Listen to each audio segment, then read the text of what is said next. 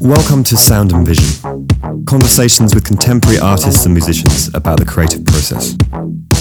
Here's the host of Sound and Vision, Brian Alfred. Sound and Vision is supported by the New York Studio School, where drawing, painting, and sculpture are studied in depth, debated energetically, and created with passion. The New York Studio School offers a range of programs, including the MFA, the certificate program, the marathon program, evening and weekend classes, and a distinguished lecture series that is free and open to the public. The school's internationally recognized marathons are two week intensive courses designed to build momentum and expands one's creative boundaries. The school welcomes participants for the fall 2019 marathons in drawing and sculpture, which begin September 3rd. Apply online today at nyss.org. Sound and Vision is supported by Golden Artist Colors. Golden is an employee owned company based in upstate New York, committed to making the highest quality artist materials. From their acrylic paints, Williamsburg oils, and QoR watercolors, Golden makes materials so you can make your best work. You can find them in your local art store or online at goldenpaints.com. Sound and Vision is also sponsored by Barron Arts. Barron Arts is a Brooklyn based designer and builder of the best stretcher frames, art panels, and floater frames in New York and the United States. They have many styles and options from standard strainers to mechanical expansion stretchers to fully custom shapes determined by each client. They also stretch the finest canvases and linens to your exact specifications and can even crate and ship your order or your finished paintings anywhere in the United States and worldwide. Barron Arts has almost 30 years of experience building custom structures for artists like Elizabeth Murray, Sean Scully, Kehinde Wiley, Joan Snyder, Katherine Bernhardt, and thousands of others. You know that 21 foot long trifolding painting by Janiva Ellis, currently in the Whitney Biennial? Barron Arts made that. The stretchers and canvases for my upcoming solo show at Miles McEnery Gallery, they made them. From custom to standard, big projects and small, they remain the most reasonably priced custom shop around and take great pride in offering the finest work at affordable prices for the entire artist community.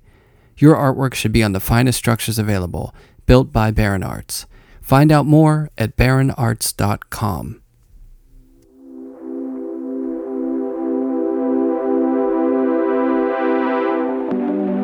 Emily Mullin was born in Santa Monica, California, and studied painting and sculpture at Mount Holyoke College in Massachusetts and at Goldsmiths College in London. She's had solo exhibitions at Jack Hanley Gallery, Lucien Terras, Tennis Elbow at Journal Gallery, and Sunday Takeout in New York. She's been included in group exhibitions at Mrs. Gallery, Kate Werble Gallery, and Casey Kaplan Gallery. Her work has been written about in Art in America, the Brooklyn Rail, and the New Yorker. She's based out of Brooklyn, and she's represented by Jack Hanley Gallery. Emily stopped by for a talk about horses, piano, ikebana, dancing, and a lot of other great things, including her own artwork. Here's our conversation.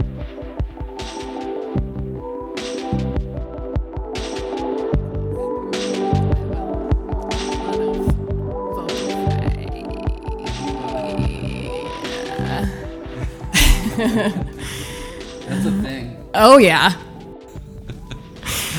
uh, anyways. Well, so sound.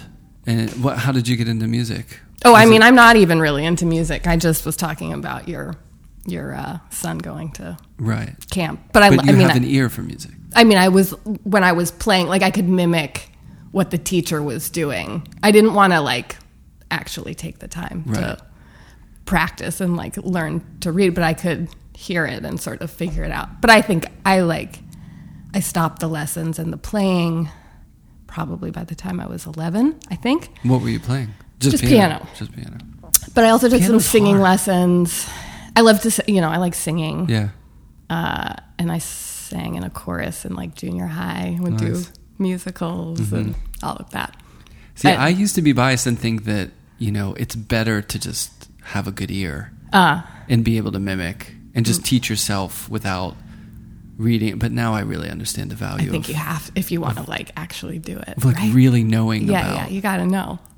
Yeah, he was like, his teacher asked him a question about like I don't even I don't even know what it was like. Yeah. not time signatures, but something about like certain notes. And he was like, "Oh yeah, that's just a double clef, blah blah." You know, and I was like, "Wow, man, I didn't know any of that It's stuff." totally. It's like math. It's just a different language that I will never really learn. But can you, but can you imagine being like math is your job, but you don't really know it? Yeah. I feel like I did a lot of music stuff in my life. and Yeah, was- yeah. It was just total sham. Like yeah, that's good. It's I- always good to feel like what you're doing is a sham. bunk. Yeah, like you're It's like my art career. well, art, at least art is artifice. It's fake. Right, Like, right, right. You know, you're trying to Yeah. create something Yeah, yeah, that's yeah. not real and Yeah. fake.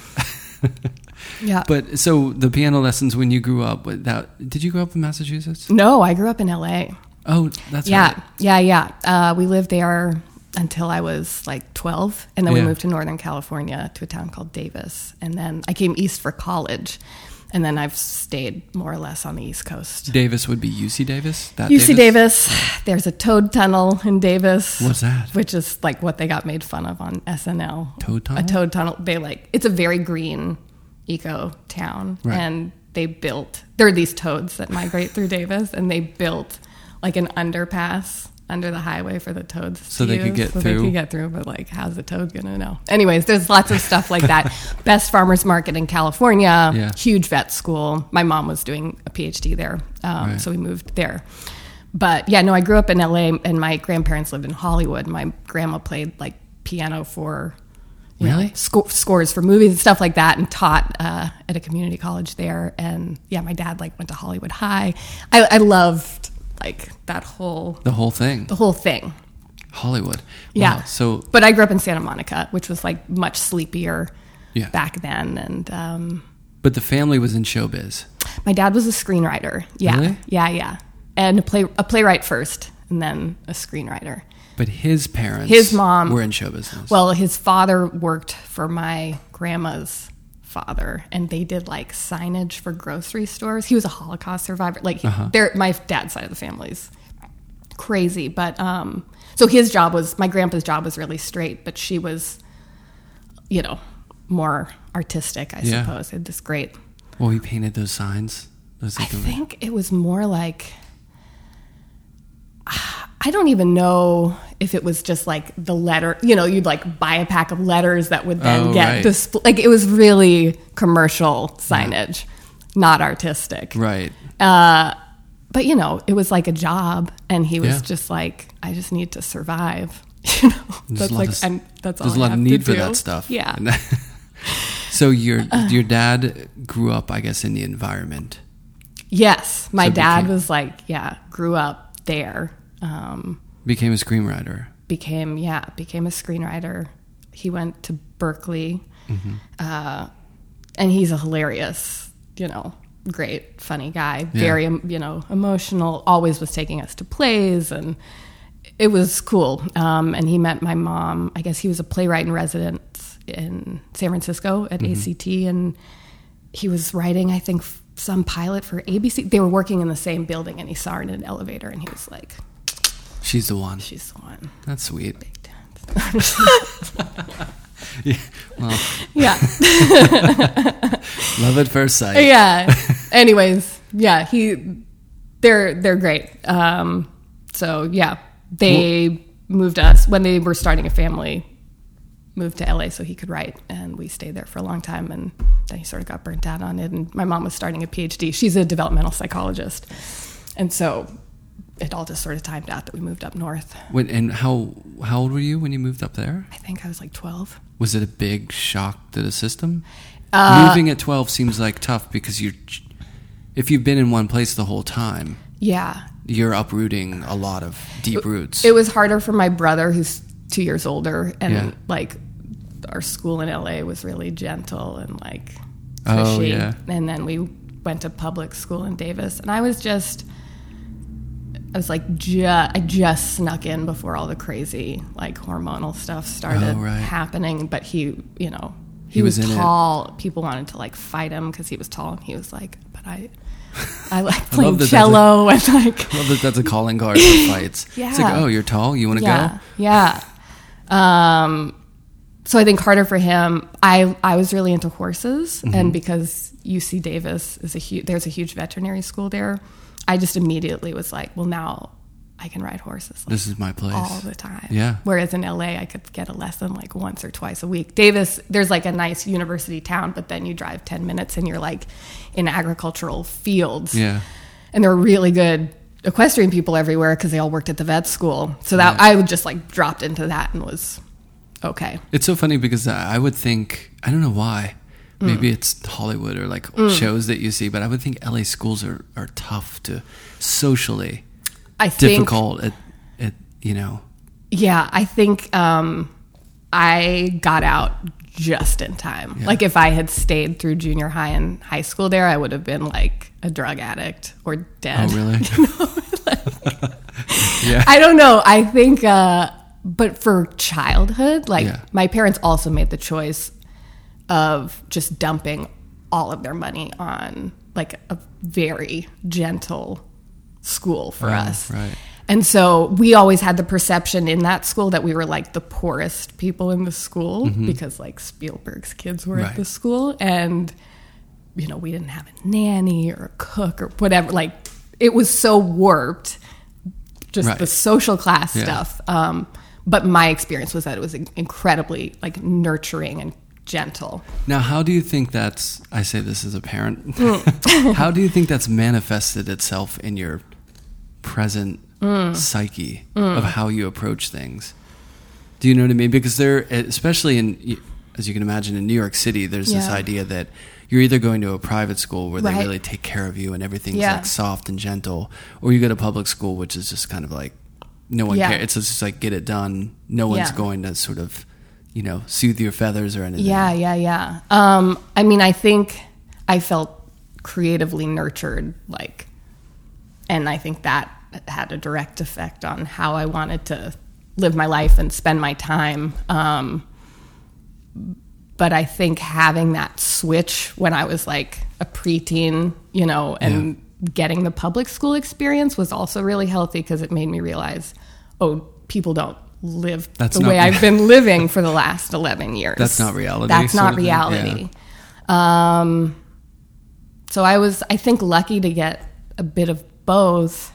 I don't know. Like, it, I don't have children here, but I see my friends sort of making those choices, and that's that's like that's a huge, heavy call. Yeah, you're never going to make the right choice. Right. But you're always making the right choice. You Yeah, what I yeah, mean? yeah. It's kind of like you just got to do it. Yeah.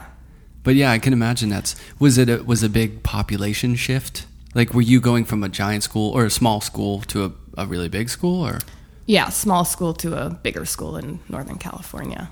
but yeah. you could handle it? I think, I mean, I mean, it's I- a shift of atmosphere too, right? yeah, yeah, yeah. And socially, I would imagine. and just dropping into a group of yeah preteen girls who are just like you know they get a little bit crazy but because i had this other world at a barn with like horse people i sort of was able to weather it i think better than if i hadn't had something that i like loved to fall back on i think Yeah. if you have the thing it's like whether it's music or sports or Right. whatever then you can weather a shift like that Yeah. but i also have friends that like moved around every two years with their families and Right. you just go whoa what does that do to you I think you just you just adapt It's tough, I think, Yeah. when th- when you know you're changing so quickly and and socially Yeah. changes are coming. It's they're choppy waters to Yeah, yeah. navigate. Like it's it's never going to be a still sort of soothing ride. yeah You yeah know, but uh, you know, when you're young, you're kind of adaptable and versatile, and you can just weather the sh- Yeah. storms usually. yeah yeah yeah But creativity was part of the whole the whole bit, I guess. It's not like that was ever a foreign environment for you. yeah my parents were really good about um, i mean my mom's sort of focus in psychology was early childhood development Mm-hmm. so like playtime you know just time where i would be by myself making something interesting happen like that was Yeah. really emphasized and stressed as something that was important Right. um, Expression is valuable. Totally. Yeah. My I mean, there would be phases where my mom would be like, you can either clean your room or like go make something. Do you have a messy studio? That's good, right? Yeah. Yeah. So I always thought of you know having like a super clean room, being forced to have a super clean room when you're a kid. It's another one of those two sides of a coin. Right. It's like I guess when you get older, you won't be a slob. Yeah. but you might be that person who's just so fussy about how everything is that you I am it stifles your Yeah. you know ability to to you Yeah. know just let some things go and Yeah, be yeah. creative. And I think being creative necessitates a, a bit of just letting some of the other things go while Yeah. you get lost and I love big piles of things. I'm Yeah. looking around. You don't have. Well, that's a that's a pile. But this is not so crazy. Did you? Clean No, up? I, I think sometimes people think because of my work that my I'm super clean or Right. tidy or organized, but it's not like that at all. yeah. It's kind of, and this is relatively tidy. It gets, you know, I just shipped out a bunch of work for a show, Yeah. so I think when I'm in when I'm deep in the trenches of like Yeah. that time, it, Yeah. it gets a little hairy. In Yeah. here. Yeah. But I like that. It Yeah. feels comfortable. Sure. I don't have to like you know straighten things out. Yeah. So you had you had that expressive looseness. Oh kid. yeah, I would were like push it to or- the limits when I was a kid with my messes, and then they'd be like, "Get it together." Yeah, yeah. Is disgusting. it's time to clean. yeah. Um, but were you drawing a lot, or were you making things, or you know, putting on plays? yeah, it was less focused specifically on like painting, but it was more, yeah, putting on plays with friends, singing, you know, a lot of dress up, a lot of like performance stuff. Um, and then I had a few relatives that were artistic. I had a great aunt who was like this really kooky watercolorist who Oh, lived really? in, she like moved to Hawaii before it was a state and would do these beautiful sort of landscapes and floral painting. She would always like send me stuff. And then my uncle was a printmaker and it was always sort of encouraged, but in the periphery. And there was never any pressure for like that to be the thing. Honestly, like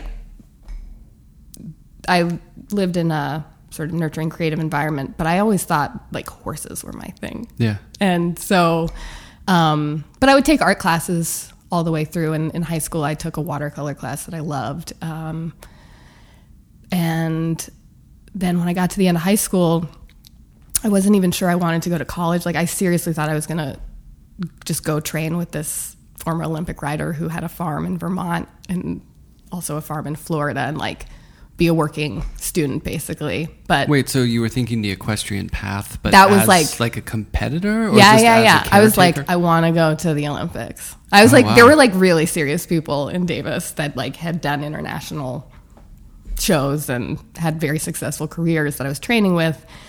But um, so I, I thought, well, this this could be it. I don't necessarily need to go to college, even though I always did well in school. Um, and I looked at going to train with this guy at this farm, or maybe as a backup, Mount Holyoke as like a college option. Mm-hmm. Right. That was the only school I applied to because I really thought I'm just going to defer this whole choice for a year and see if I like this full time horse thing. Yeah. I flew out to the East Coast with my dad and we looked at the farm. I rode with the guy. It seemed cool. But then I also looked at the college because they had an equestrian program and they, other people I had known from California had ridden there. And I was like, fuck it, I'll just apply and see what happens. And they gave me a huge scholarship. I got in and I got a big scholarship. And then it was like, well, what do you do? Yeah. Do you choose this one thing, which is really singular, and just focus on the sport, or do you keep sort of developing your mind and then, this, you know, you can still ride? Um, so I just I did that, and the team, the equestrian team, was like filled with these incredibly wealthy, like East Coast bitches yeah, and it was Kinda totally part different of the culture. than the West Coast riding culture, which is like it's easy to have a horse in California. The weather's nice all the time. You, got can buy a cheap horse, Yeah, yeah. whatever. Yeah, there's space. But on the East Coast, it was like, oh, these are these girls who have horses that are like three hundred thousand dollars each, and um, they wouldn't even ride them. They just ride them at shows. Like it was just a total, you know, flip. So Yeah. then the academics became more interesting, and the art classes became more interesting. And I still rode all the way through school, but I quit the team. You know, didn't do that, and um, and then got into sort of found my way into art seriously While in college. while in school. Yeah. Yeah. Now, forgive my ignorance Yeah. in the field, yes. but are there um, prodigies when it comes to like people who are really good at riding horses? And is there a sort of like physical gains of certain like you know like I think of horse racing Yeah. and jockeys. Yeah. There's a certain sort of physique and like Yeah. you know they're Small. Like, yeah, when it comes to riding, Yeah. and and I'm thinking the equestrian riding is more of kind of like obstacle coursey, correct? There's lots of jumping. Yeah, what I did was like the triathlon. It's called three day eventing. So the Okay. first day is dressage, which is like the prancy thing. Right, right. No jumping. The second day is cross country jumping, which is sort of based on, you know, steeplechase where you're in and Yeah. out of water, up and down hills, big jumps, solid jumps. And then the final day is show jumping, which is like the beautiful painted Right, right. jumps in the, little- arena. Looks like a miniature golf course. way more technical, but like beau- visually so beautiful. Um, and any body type can do it. It's interesting in that it's the only one of the only sports I think where men and women compete against each other. Mm-hmm. There's no like gender stuff. Um, any body type really can be good, uh, and you can do it into. I mean, there's like people in the Olympics that are in their late 60s. You know, you can Yeah. if it's in your body, you can sort of keep it going. What makes you really is is what makes people really good at it their connection to the horse and their ability to make to sort of be like one with the horse and how it's moving through that whole flow. it's I like it's like the most side- yeah there's like the most subtle bodily connective stuff happening between like you shift this much of your weight and like something's unlocked in the horse's body you know it's Yeah. like you just yeah you really have this completely uh, fluid way of communicating with the animal and you know when you're coming up to big jumps sort of understanding you need to push it you know to extend and you know get it to the right spot so you're not crashing into something whatever. Yeah. it's so much fun so much fun It sounds really cool. I mean, Yeah. you can't like if your horse is grumpy, you just might have a bad day. sure sure That's rough. yeah But yeah I guess it's like that with anything, really. yeah Like if you're Or if you're having a bad Yeah, if you're a NASCAR driver and your car's just having a hard day on Yeah. the track, you're gonna blow a tire and it's right over. sure Man, that's a lot of stress. Oh, but I mean, it's also like one of those activities, like any sport. I think it's like it also clears your mind because that's the only thing you can really be thinking about. I love that aspect of it where Yeah. you're like so tuned into what's happening that you can't think about Yeah. what papers are due or whatever. whatever Right, you're in the drama. moment. Yeah, yeah, yeah. Don't Love we- that. I feel like people are, especially these days with the amount of, you know, stimulus. yeah, It's people just love to find a way to tune into something directly for however long that is. Yeah. To just escape all that noise. yeah. You got to. You have to have stuff. Why? d- This is great. Yeah. you know, turn off the phone for an hour and like do something Yeah. specific. You know. Yeah. Um, but I guess the environment shift to the East Coast really kind of pushed you Total culture outside. shock. Isn't it crazy that you can be so invested in one thing, Yeah. which is there's like a sort of a real true connection that you have in riding a horse. Yeah. That is not conditional upon society or you know money or Yeah. you know all that stuff. Yeah. Social class or things, Yeah. but that can come right into it and ruin it. Sure. Boy, I wonder if that applies to the art world, making art. yeah yeah i mean right money doesn't make you but it sure helps get you somewhere so Yeah, what's the Kanye West quote, right? Uh, wait, what is it? Having money isn't everything, but not having it is.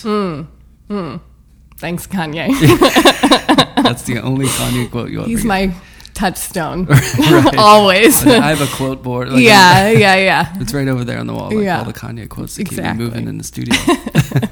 but yeah, so I, how did the artwork at college come into it? Were you just taking classes and i think i argued my way into a sculpture class that i like didn't have the prerequisites for and oh yeah, was really into that, into welding, um, into woodworking. Um, just loved the physicality of it and Making um, stuff. and making stuff. And I didn't think I was going to be an art major initially. I was also taking like they had this great uh, major there called critical social thought, which was like social theory, philosophy, but it was all sort of self-directed. Like you would choose what your focus was going to be. But the more I took the art classes, the more I was like, ooh, maybe an art major and a critical social thought minor. Um, and then there was sort of the decision of do I do a junior year abroad? I'd never left the country before.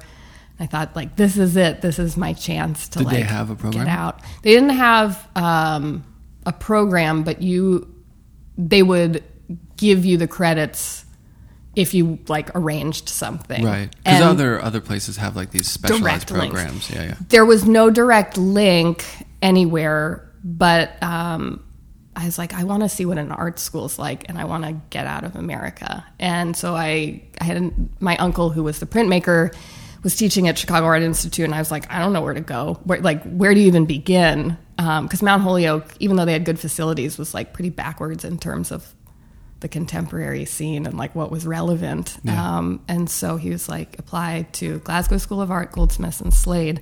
Look at all the programs, see what you want to do. And I like the Goldsmiths approach, which was just like totally interdisciplinary, conceptually driven. Yeah. Looked really cool. I got there. I was like blown away by how cool everybody was. A lot of really good bands coming through. I like immediately started getting free haircuts at like the Toni and Guy Academy and got this horrible mullet, like a European Nice. mullet, and was like just got so out of control with the clothes I was wearing because like every girl in Southeast London just looked savage and amazing Yeah. all the time and loved it. And it was just like it was a real art school. They totally kicked people's ass, and um, Did you have some professors there that you really I were mean, inspired by or kicked you in the butt in a way? there were everyone was quite good there. Um, there was a good photography guy named Bernd Bear, um, and then Martin Constable was like in charge of our unit. And then I was taking art history. There's a woman named Jill Sheridan who was like, "You should all be doing internships." I interned at Lisson Gallery when I was over there, oh, and this was like when the art market was Yeah. booming. Like Right. this was 2004 or five. Oh yeah, nice. Right before. Grand Slam. They had at Lisson. I was like cataloging their whole library, but they would also have a masseuse come by week, like one, and once every two weeks. I would get massages as an intern. Like Really? mind blowing. I was like, the art world's amazing. this is gonna last. this forever. is it. Like, um, yeah. You know, they had a chef cook lunch, family style lunch. It was like amazing. Man, I want that internship. I know. I'll take it now. That doesn't exist anymore. Massages and free lunch. I know.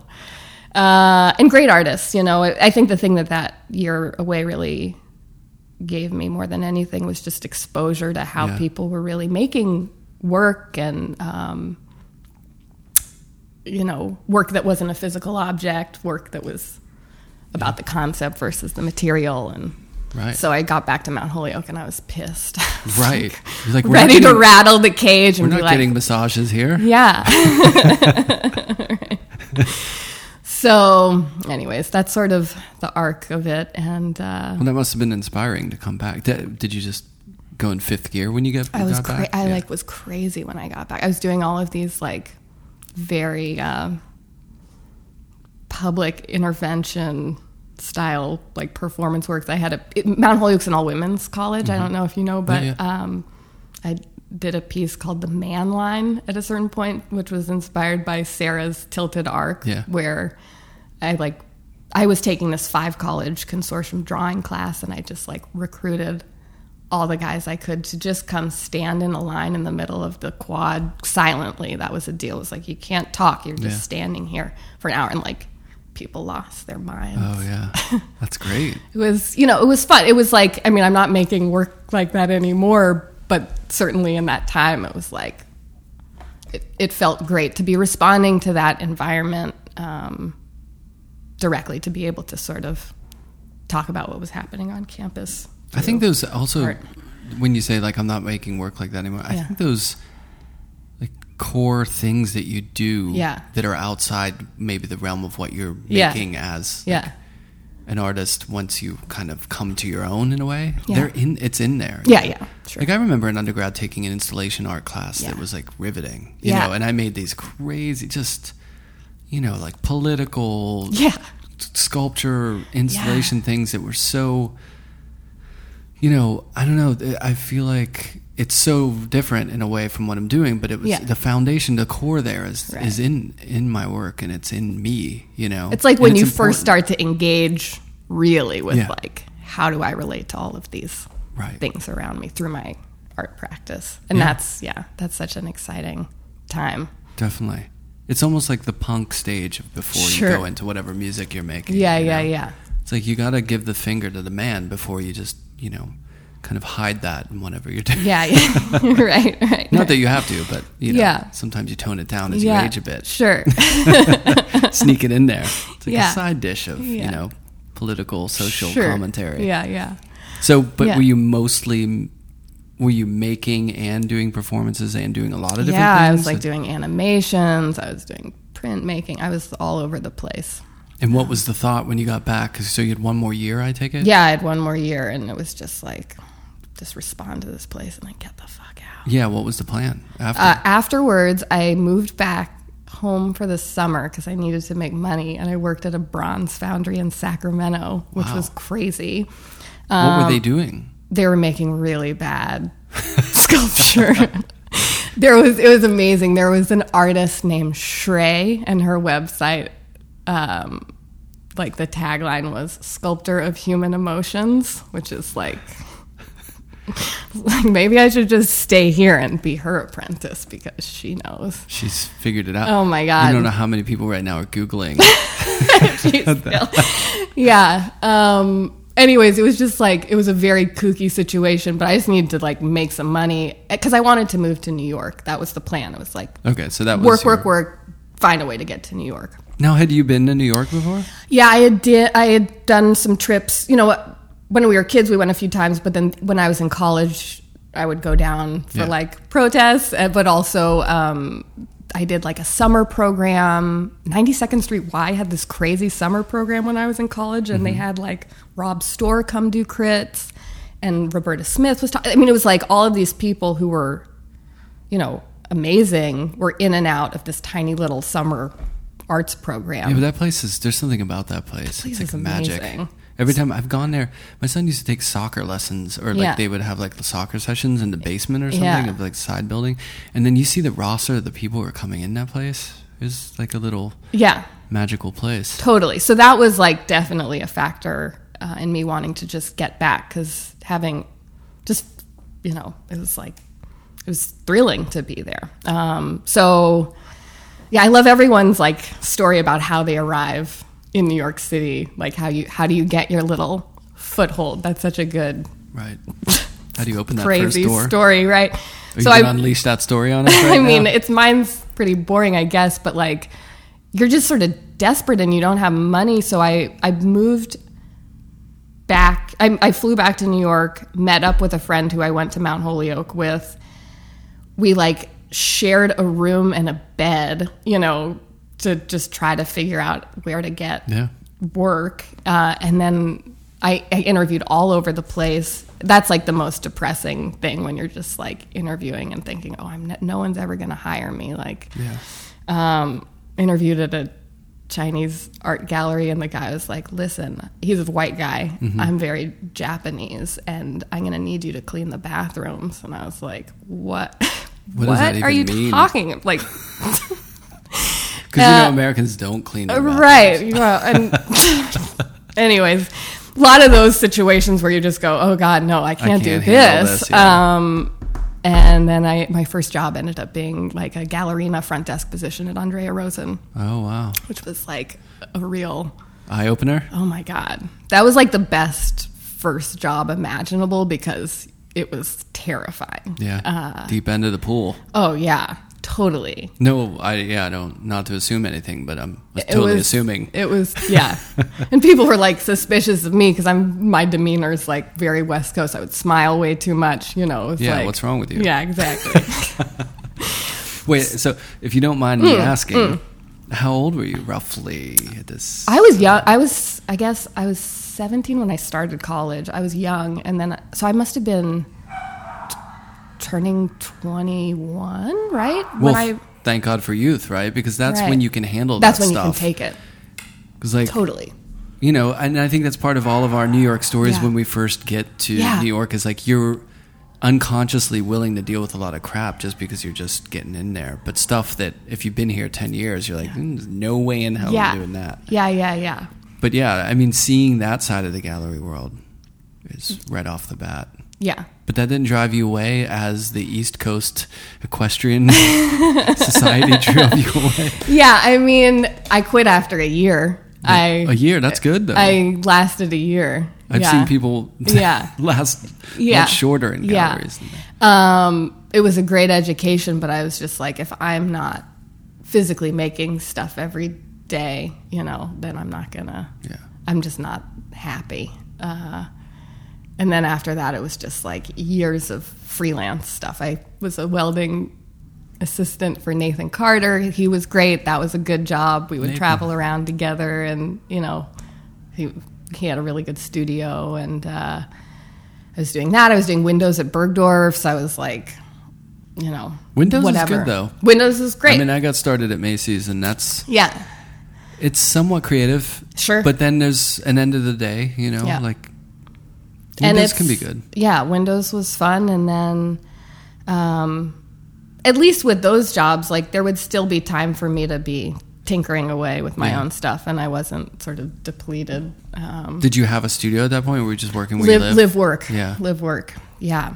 Um, and And we're talking 2000. I guess from like 2007 to 10. Uh, right when the the poop hit the fan Yeah, in the market.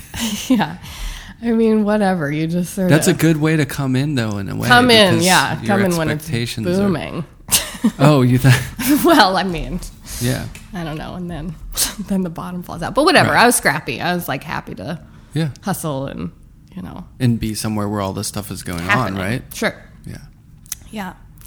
Yeah. Um, So, but you felt that just not to sidetrack, but you felt that dynamic between like being a West Coaster and being in the East Coast because it is such a different. Mm. it's a very different vibe. Yeah, Yeah. Because I, would go to the West Coast occasionally. Like I had Yeah. a show out there, and Yeah. that laid back vibe. Whereas I think now I can appreciate it more. I was younger, and I was just Did like, everyone's just out? too Yeah. not taken as serious. You know what I mean? Mm. And then now I can think, oh, it's good to lighten up. Yeah. Do you know? But there is Totally. a pretty big difference. Very different styles. Do and- you see yourself shaking back over to your your natural coast eventually, or do you feel like this it suits you here? I love it here. My husband's from Ireland, so New York is the perfect Oh, yeah. midway It is. point. Um, is great. I worry about you know California just like The whole UV? state catching on fire, and you know, From the Irish standpoint of not having too much sun, Right. New York is a happy medium yeah, too. exactly. I mean, that sunny LA, that could probably get. I mean, I'm from Pittsburgh, and it's Yeah. pretty gray yeah, in Pittsburgh. If I, I like a gray much- city too. Yeah, yeah. If I get too much is- sun, it's yeah. like okay, I think I'm ready for, you know, some cloud cover. Yeah, yeah, yeah, yeah. Yeah, uh, I like being here. I like the seasons, even though I complain about them. And That's the whole bit, That's right? the whole thing. You love it, but you complain yeah, I can it. be unhappy anywhere. um, no, so I I love California. I love the excuse to like go back to the West Coast and visit. But for the time being, I like being here because it's easier. This is a much easier launch point for traveling and Yeah. seeing people over abroad. right. So And you still like to travel a lot. Yeah, we we try to do. I mean, we're like always visiting either California or Ireland for mm-hmm. family stuff, but often try to tag on some other big Yeah. trip every year because it's like the greatest. Yeah. Going other countries is So much fun traveling. phenomenal, and especially if you're making things, it just is like an endless. Like if you feel yourself getting depleted, just go on a trip. You know, feel Recharge. totally. And visually too. Whenever you feel stagnant, I feel like it's such a great Yeah, way to recalibrate your vision. Yes. The way you're seeing the world. yeah. Get a bunch of new ideas that you want to, you know, experiment with.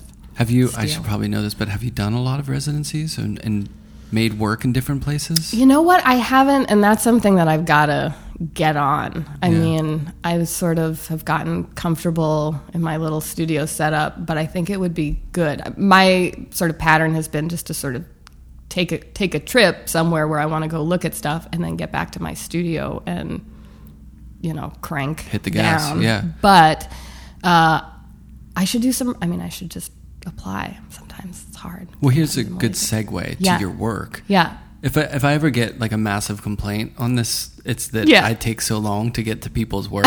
But I Yeah. really do. I'll talk about anything except my. No, I'm just kidding.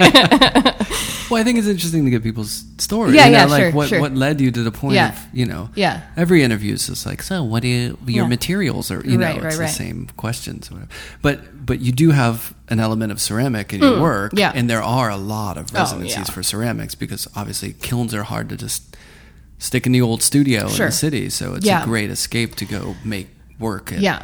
you know. Um, I'd like to go that. back to Japan and like do a residency there. Oh, you've a- been? I've been, but not on a residency. But I was pretty blown away. Did you go Um, to any of the six schools? Uh, Shigaraki. I Oh, went nice. to, and that was unbelievable. Um, You have to go to Tokoname. okay, Do where's you know that one? No, I'm It's Tokoname is um, west of Nagoya. Okay. And it's uh, you know one of those little villages. Yeah. And they have the shelf. I forget the name for it. The shelf yeah, kilns and yeah, built in. wood fire. Yeah, But- anagama or noborigama. Yeah, but beautiful like these little um, sort of like I don't know, not stores, but you know where where people are making ceramics and selling them, and everything's really cheap but like beautifully Yeah. made. But the Tokoname ware is more kind of like it, it's less polished. It's a little more textured, Yeah. a little more rough around the edges, and it's, it's They like, I mean, the clay bodies that exist over there. It was the same in Shigaraki, where the clay that they're digging out of those mountains Mm-hmm. has like hunks of what is essentially glass that, you know, some of it vitrifies, but some of it stays really textured. And it is, it's like a different, completely different than the smooth sort of earthenware, stoneware, whatever, Yeah. porcelain bodies. yeah, like the hasami and all that stuff. yeah, yeah, yeah. So Yeah. That's a dream. I got to get on it. I got to apply to some stuff. Yeah, there's a lot of great ceramics. So, so the segue to your Okay, work. yeah, yeah, How yeah. did ceramics come into the to play? Like, what were you making Yeah. before the ceramics, and how did that enter your life? Um, I was making sort of things that existed somewhere between painting and sculpture. There were a lot of sort of shaped canvases that would sort of stack on the wall, or like welded armatures that I would drape fabrics over, whatever. But I was feeling frustrated with those works, and I took. I just signed up for a continuing ed class at Long Island University, right off the Manhattan Bridge. LIU. LIU. Yeah. Uh, because it was the cheapest program, and you would get, um, I think, tw- was it 24 hour access? That seems crazy, but I think it was to their facilities. Um, and it was like me and a bunch of old people, and they were all on the wheel, but it was like totally self directed, but just sort of my first dip. Serious dip into the medium, and I I just loved it. That's so. It's so smart though. Mm. Because if you take like if you go to a Williamsburg like hipster ceramic class thing, Yeah. you pay Oh my god, it's so much money.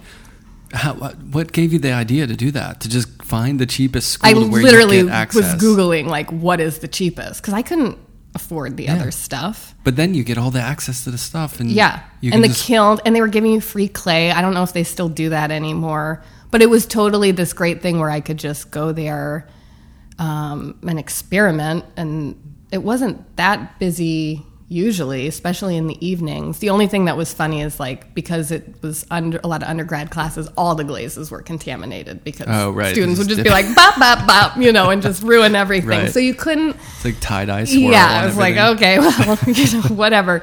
But it, uh, it definitely, I don't know, it just sort of felt like this great way to do things that were very painterly, but also clearly there's a, you know, super sculptural thing that happens in clay. I was doing a lot of hand building. I, I learned the wheel, but that was just, I don't think ever going to be it, it for me. Yeah. Uh, and then my husband and I, we were like, we got to have a studio outside of our apartment because we had this sort of two bedroom at the time, and he was making these. Like, he's a painter as well. He's making these carved paintings, and he was like chiseling, and I, you know, there was like one huge work table that would shake. It was like really bad. so we were finally like, let's get a studio. Let's just like go for it. And we got a studio in this building, and our next door neighbors in on the floor were these amazing functional ceramicists um, who are like art, you know, amazing artists in their own right. And we became really good friends. And it was like then I just sort of was like, this is now I can really just do this as much as I want. And Oh, they let the- you? Oh yeah, they were like fire anytime. We're like still friends to this day. It's so nice. Um, they're wonderful. Mondays, plugging them. Mondays Ceramics. Nice. Yeah, Nina and Jen, they're the best. Based in Um, Brooklyn? Based in Brooklyn. Yep. cool. Really good, really kind, really smart women. Um, and that was that was sort of the beginning of me just falling in love with the medium, and then trying to figure out how do I have this exist in my art practice in a way that is legitimate. You know, Right. it's like so quickly people want to put people wanted me to just sell what I was making in a shop somewhere, and I really wanted to frame it in this painterly space. Um, Yeah, and I mean, it sounds like you came from a history of thinking conceptually, Mm. and you know, with some pointed subject matter and performance, and Mm. Yeah. you know, work that's tied into sort of you know social engagement or you know, like all those things. Mm. theater, whatever. Yeah. yeah, It's funny because there, in, in looking at your work, there there almost is a performative aspect Mm. to it. It's almost like a, you're setting the stage for this small still life event sort of thing to yeah, happen. totally. Well, definitely when you put the flowers in, it's Yeah. like that. That really is a way of activating those pieces, and Definitely. So So I guess that is a rare, or maybe like a, a rare thing to have ceramics tied into sort of like almost like a 2D showing of it with mm. three dimensionality and then adding like flowers and mm. adding that other life to it. It's hovering in between because it it's got the ceramic element to it and it's a lot you know having it on the wall yeah, is making it in a way 2D. You know what Oh, I mean? Oh yeah. So it's like playing you can't get around it. yeah. You're playing between these areas Yeah.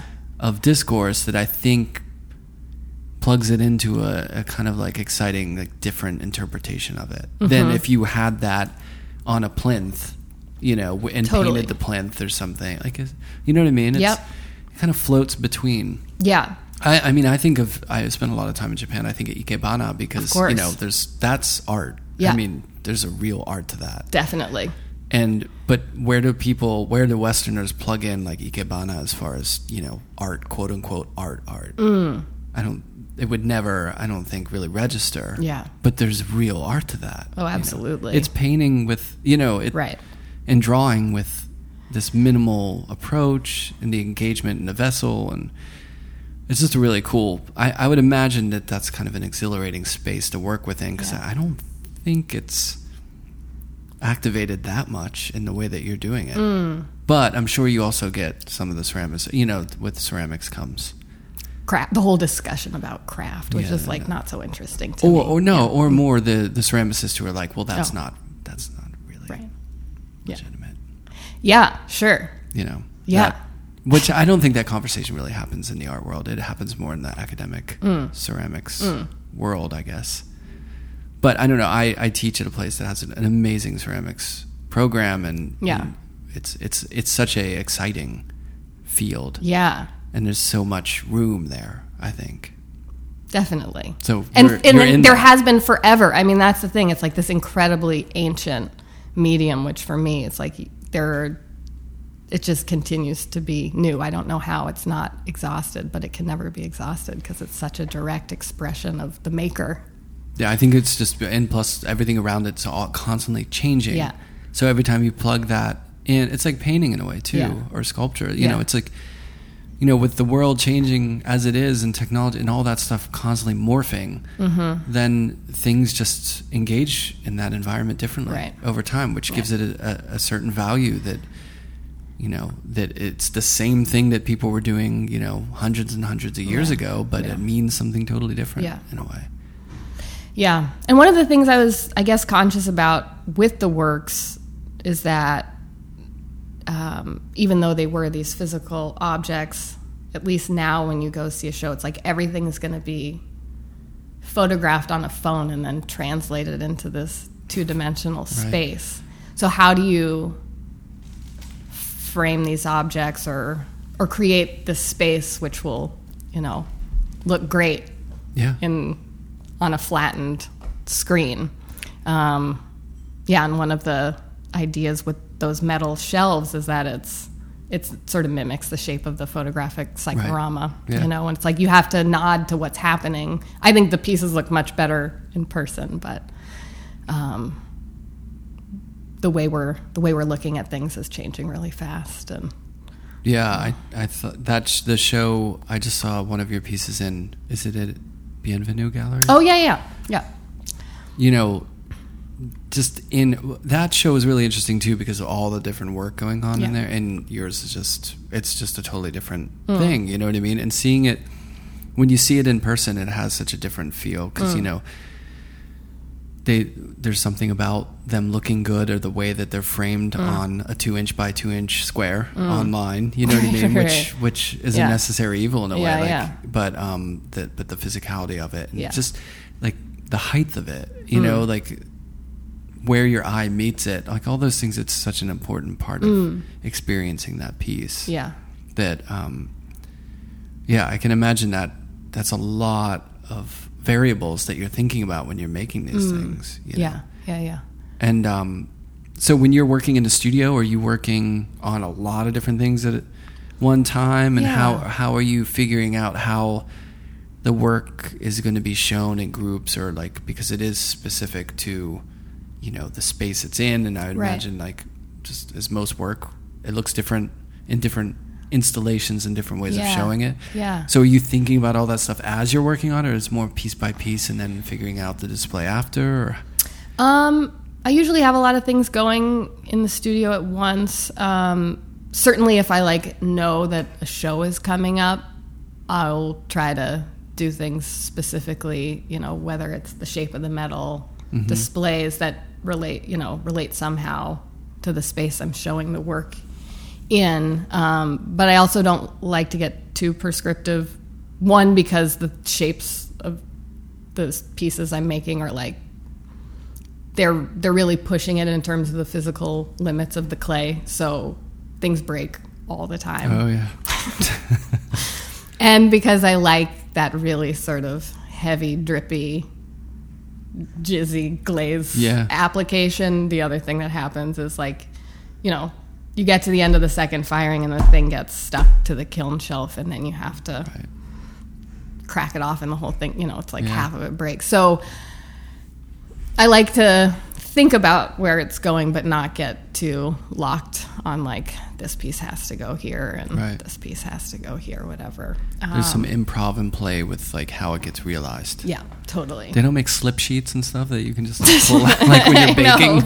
I should invent something like Right. that. I mean, you can like paint it with kiln wash, but whatever. I'm. It's me. Like I'm the problem. I'm the one that's like I want. Like I love when you get a puddle of glaze at the bottom Yeah. of something, and that's just risky behavior. Right, That's yeah. that's on me. It can crack. It can crack, and making arms that physically don't, you know, they they won't support themselves, so they'll droop, and sometimes it's too much, and then things will tip Yeah. over or break, whatever. But that's that's the fun. It's like these are shapes I don't think that you're seeing places because they're not practical forms at all. Right. But that's you know part of what makes them so lively and fanciful. Yeah. What are you, what are your who are your big inspirations as far as like your work is concerned? Mm, I mean, I look at I look at everything like across genres. I mean, I look at a lot of dance. Um, I also take dance classes. I like love. Oh yeah, I think Instagram told me that. I you- take these really wild, like West Indian dance classes. Where do you where do you take? I, I mean, is that in Brooklyn or in the city? Or? It's all over. It's both now. I started at Mark Morris. Um, there's a really fun soca class on Saturdays for many years, but the teacher is now like doing a master's program at Wesleyan, so she's gone heartbroken. yeah. But through her, she would have all these subs, and you would immediately be like, "Oh, that person's amazing." And so now I'm like, I take classes in the city um, at Ripley Grier or Pearl. They're like these huge, crazy dance spaces where like Broadway people are rehearsing, like salsa. Everything is Yeah. happening in there. Really fun, different, but um, but just the like I look at a lot of the costuming that happens around Carnival. Um, I also look at, uh, you know, all sorts of, I mean, all sorts of painting. I'm always at the Met, Trus- the Etruscan Museum in Rome recently was like mind blowing to me. I mean, everything from traditional ceramics to fashion to Yeah. you know obviously the people that are working in the medium now betty woodman kathy butterly arlene shechet like you know but not just ceramics people Right. i mean i'm what about music? I would imagine that could have. I mean, I love all the Caribbean music for sure. Yeah. But I listen to everything in the studio. I mean, When you say Caribbean, are we talking? like Trinidad Yeah. and like the Carnival jams that oh, come Oh, out okay. every every single year for Carnival. There's like a whole new wave of singles that come out. I just watched a. It was on Japanese TV a documentary about a guy who was really into you know going to Carnival and Yeah. dressing up. It's fascinating. Oh, Like, really? What's that called? What's The you said it's doc- documentary? Well, it was like it was about this guy. Mm. He um he was being interviewed by another guy. It's a show Okay. where they they bring in people who are really into something. Okay. Like one week it's they're into popcorn, or another week Yeah. they're into you know like trains or yeah. something. And this guy's into carnival. his deal was Carnival, and it was like his whole get up that he makes, and like the, the experience of going. And it, I mean, it's just so complicated and, and very intense, like Oh, yeah. visually. Have you ever been to the West Indian Day Parade in Brooklyn? I haven't. I mean, I know people die every year, but it is amazing. Jeez. I mean, you're taking your life. Yeah, but there haven't. there are these costumes and there's men and women dragging these appendages on wheels. They're like huge armatures that are covered in feathers and like I don't know, they must be 30 feet tall. It's crazy, but I just love that kind of extravagance and Yeah. you know, It's show business in a way. It's totally show business. Like, check this out. yeah. Yeah. Well, so that that kind of music. I mean, I listen to that sometimes, mostly for cleaning because it's so high Energetic, octane. yeah. Yeah. yeah, yeah, And then, I mean, everything like love, love some disco, soul jams. Mm-hmm. Love. Grew up, of course, with the horse stuff, listening to like '90s country music, Oh, wow. which is like I know Garth Brooks, like every Garth Brooks song. That just that was like that just attached via horses. Totally. yeah, you had to. I was like hanging out with all of these older girls trying to fit in, and they were all listening to Shania Twain. Oh, so it was contemporary. It wasn't like Hank Williams Sr. or. I mean, I like that stuff too. Yeah. That sort of, all the older stuff I think came later. Because in Massachusetts, I think there's like a deep appreciation for old You kinda go country and folk. Yeah, Yeah, yeah. yeah, you got to go back. Sure. I mean, pretty, I'm pretty open minded when it comes to music. I also will listen to like terrible pop and hip hop and all Yeah. of it. That's And cool. podcasts, obviously. right. So the dancing you do like once or twice a week. I try to do it. I try to do it twice a week. Sometimes, usually it's like depending on what's happening with work stuff. Yeah. Right.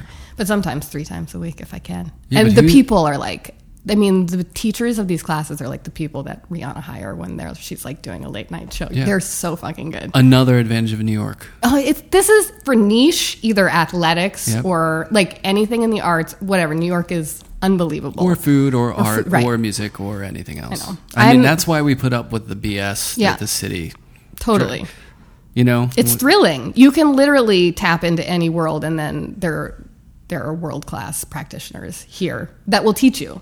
Uh, I didn't really notice it that much until my son started taking music lessons. Yeah. Or like, you know, we went to to to go try out a dance thing at uh, Exile or whatever.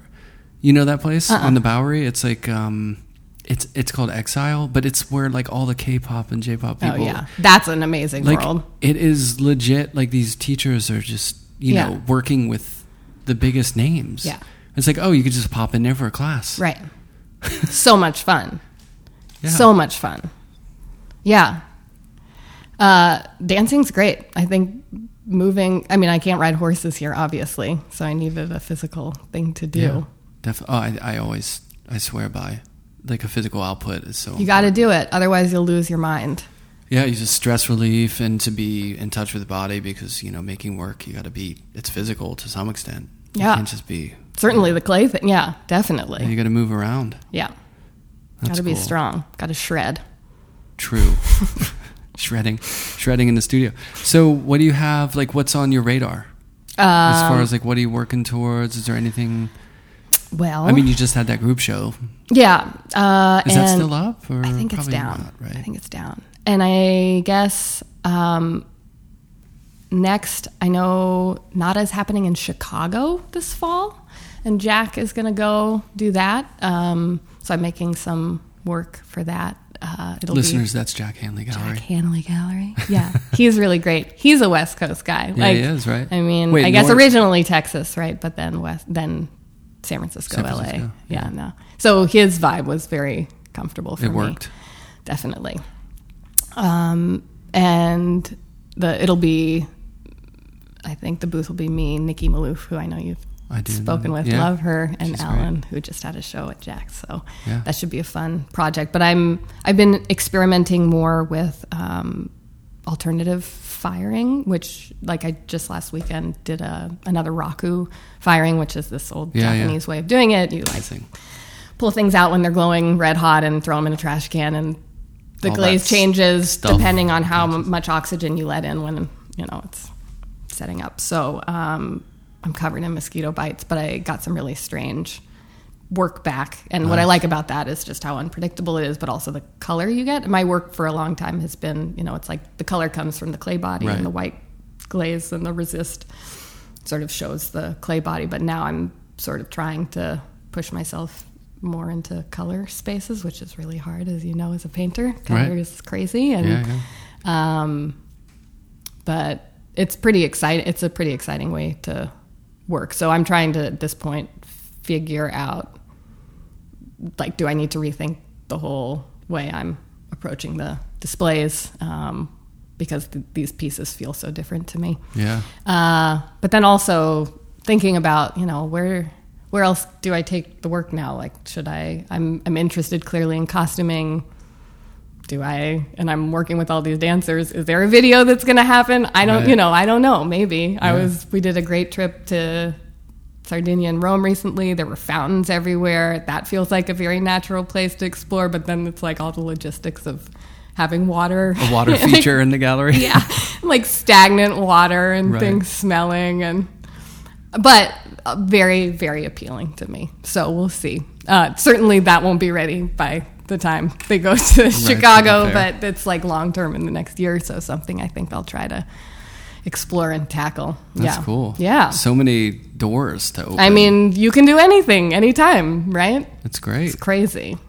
That's awesome. Yeah. And then people can find your work on website On Jack's, on website, and then I have um, you do social media. I have yes E- Instagram. E- E Mully. E. Mully. Emily Mullin.